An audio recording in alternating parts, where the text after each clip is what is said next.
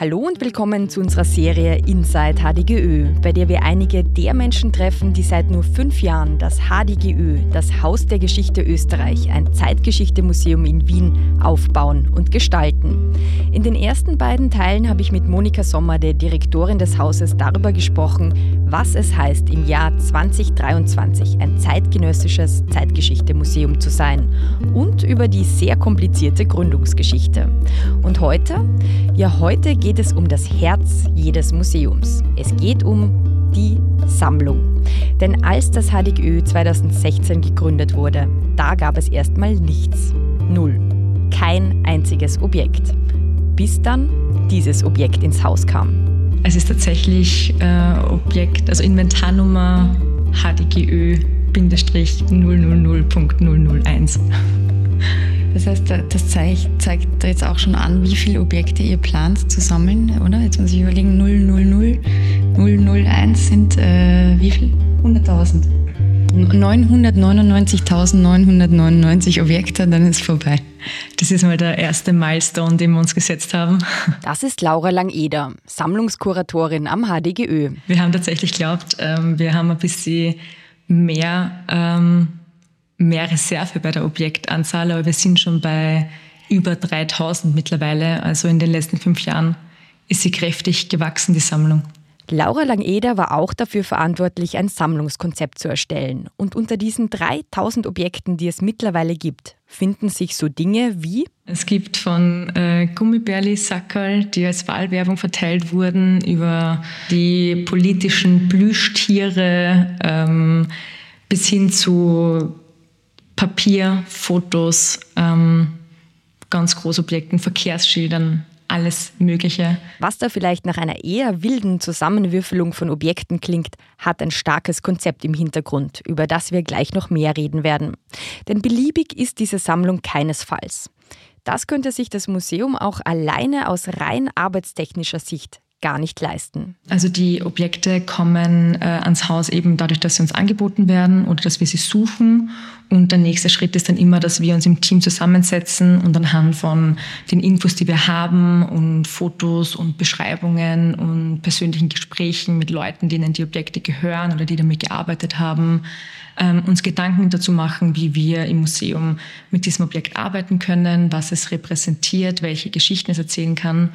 Und dann ähm, folgt meistens äh, eine ganze Menge äh, administrativer und bürokratischer Kram von Schenkungserklärungen über Verträge, Zugangsprotokolle und natürlich die praktische Arbeit der, der Abholung, Transport, Einbringung ins Depot und der ganze Prozess des Inventarisieren ähm, und Katalogisieren, also des messen, beschlagworten, fotografieren, verpacken, ähm, die Datenbank einspeisen. Das sind alles Arbeiten, die, die notwendig sind bei so Sammlungszugängen und die man dann halt oft, die auch so ein bisschen die unsichtbare Arbeit im Museum sind, die man als Besucher vielleicht gar nicht, die man gar nicht, die einem gar nicht so bewusst ist, dass die passiert.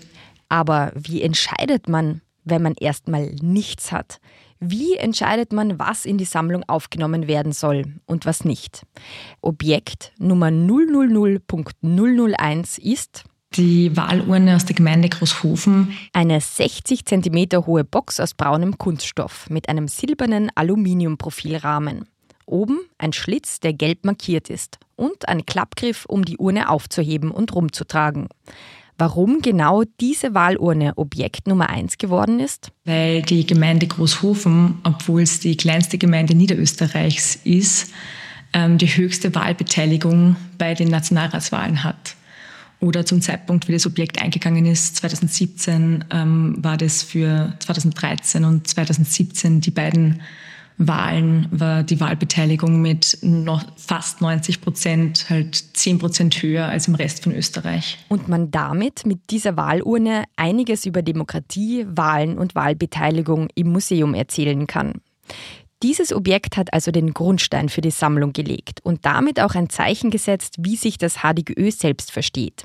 Denn es sammelt, wie ihr vorher vielleicht schon rausgehört habt, nicht vorwiegend Objekte von großen Persönlichkeiten, sondern Objekte, die aus der Gesellschaft und aus dem Alltag kommen und an denen man zeigen kann, wie demokratische Prozesse ausgehandelt werden, wie Demokratie gelebt wird.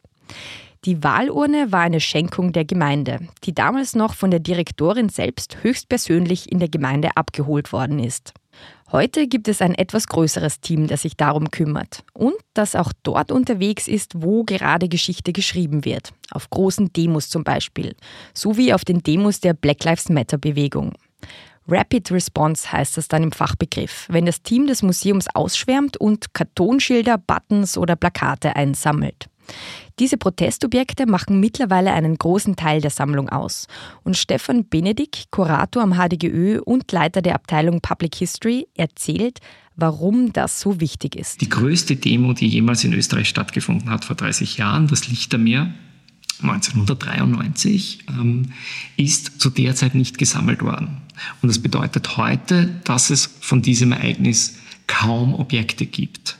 30 ähm, Jahre danach haben wir sehr, sehr aktiv mit Sammlungsscouting, also mit einem Kollegen, der aktiv mit viel Recherche versucht hat, Menschen zu finden, die noch Objekte haben. Genauso wie mit einem breiten Aufruf, der durch alle Medien gegangen ist, versucht haben, ähm, Leute zu finden, die noch physische Objekte haben. Und wir sind insgesamt ähm, so bei zwei, drei Dutzend Objekten, die wir auf diese Art gefunden haben. Und das sind alles sehr ephemere, kleine Objekte. Also das sind einzelne Badges, Anstecker oder das ist einmal ein Zettel, eine Fotografie. Eine einzige Kerze übrigens von ähm, vielen hunderttausenden Kerzen, die an dem Abend eingesetzt wurden. Und das zeigt, wenn man nicht in dem Moment sammelt, und das hat damals einfach keine Institution existiert, die das hätte machen können, dann ähm, ist es eben auch teils unwiederbringlich verloren, so dramatisch das klingt. Welchen, welchen Unterschied würde es denn machen, eine Kerze zu haben? Weil es gibt ja, es gibt ja, es ist ja gut dokumentiert. Es gibt ja eigentlich wahrscheinlich sehr viele Fotos, kann ich mir denken, oder? Von dem Lichtermeer. Und eine Kerze ist eine Kerze, oder nicht? Ähm, aber die Kerze macht den Charakter dieser Demonstration aus. Ähm, und der Umstand, dass es kein materielles Objekt gibt, bedeutet in dem Kontext auch, dass ich in einer Ausstellung, und ich rede jetzt von dieser ganz pragmatischen Ebene, ich kann in einer Ausstellung keine Vitrine füllen. Und für eine Besucherin, für einen Besucher, für eine Person, die in diese Ausstellung kommt, erscheint das auf den ersten Blick als weniger relevantes Ereignis. Und dann kann ich ein riesiges Foto zeigen und es gibt mehrere wirklich großartige Aufnahmen von diesem Ereignis. Aber es entstehen bei den BesucherInnen nicht die gleichen Beziehungen zu dieser Geschichte, ähm, wenn ich nicht ein, etwas zeigen kann, das man auch angreifen könnte, das man sich auch vorstellen kann ähm, und das mir eine ähm, eine andere Dimension der Erfahrung schafft. Menschen, glaube ich, kommunizieren mit Gegenständen schon anders als mit sogenannter Flachware. Also Fotos und Archivmaterial sind natürlich total wichtige Geschichtsquellen und ähm, ich sehe das auch nicht als, als, als Konkurrenz. Also ein Foto kann das physische Objekt nicht ersetzen, weil diese, dieses ich sage es berührbar, obwohl sie dann meistens unter Glas ist im Museum, aber trotzdem diese, diese Geschichte zum Anfassen schon einen anderen, äh, eben wie Stefan sagt, Realitätsbezug herstellt und die Geschichte anders erfahrbar macht. Also ähm, das geflügelte Wort der Objektaura, also ein Original strahlt etwas aus, zu dem sich Menschen auch hingezogen fühlen und das macht ja auch den großen Unterschied zwischen Museen und Archiven oder Fotoausstellungen, dass wir hier mit den materiellen Beweisen, mit den materiellen Gegenständen arbeiten. Und was da noch dazu kommt, ist, dass diese materiellen Beweise tatsächliche Beweise sind, die zukünftigen HistorikerInnen als Forschungsgegenstand dienen können, weil sie, wenn sie einmal in die Sammlung des HDGÖ aufgenommen worden sind, damit auch konserviert werden. Was genau zukünftige Menschen oder künstliche Intelligenzen dann in 100 Jahren aus einer Wahlurne oder einer originalen Kerze vom Lichtermeer ablesen können, das steht in den Sternen. Vielleicht aber ärgern sie sich auch darüber, was wir heute als relevant und damit als sammlungswürdig empfinden. Was man als historisch relevant empfindet, verändert sich ja ständig. Wir sammeln ja auch unter einer gewissen Annahme. Ähm, wir wissen auch nicht, was die nächste Generation interessiert, aber wir versuchen halt ähm, zu, zu, zu herauszufinden, was uns an der Gegenwart äh, relevant vorkommt, wenn wir die Gegenwart sammeln. Aber zum Beispiel ähm, eine große Lücke, die, die wir schon seit Jahren versuchen zu füllen, sind Objekte zu den ersten weiblichen PolitikerInnen. Die wurden ähm, kaum, also wenig bis kaum gesammelt von bestehenden Sammlungen. Und jetzt im Nachhinein ist es wirklich schwierig, Objekte von der ersten weiblichen Ministerin Grete Rehor ähm, zu finden. Also diese Lücken sind jetzt äh, so viele Jahre später auch wirklich schwierig zu füllen. Aber es ist natürlich aus heutiger Perspektive, jetzt wo die, äh, ich sage es als Beispiel, die, die Frauen- und Geschlechtergeschichte in der, als Disziplin so stark entwickelt ist, sehen wir diese Lücke erst. Wer also ein Objekt von einer der ersten Politikerinnen im Keller oder in einem Schrein im Wohnzimmer hat, meldet sich am besten bei Laura Langeder. Nur Vorsicht, es wird streng geprüft, ob es sich tatsächlich um ein historisches Original handelt. Und die Geschichte, wie es in deinen Besitz gekommen ist, die wird mitdokumentiert. Morgen geht es dann weiter bei Inside HDGÖ mit den Ringen der Erinnerung und der Frage, wie partizipativ ein Museum sein kann, soll oder darf. Im Museum ist eine Produktion von Sissi Grant. Die Reihe Inside HDGÖ ist in Kooperation mit dem HDGÖ entstanden.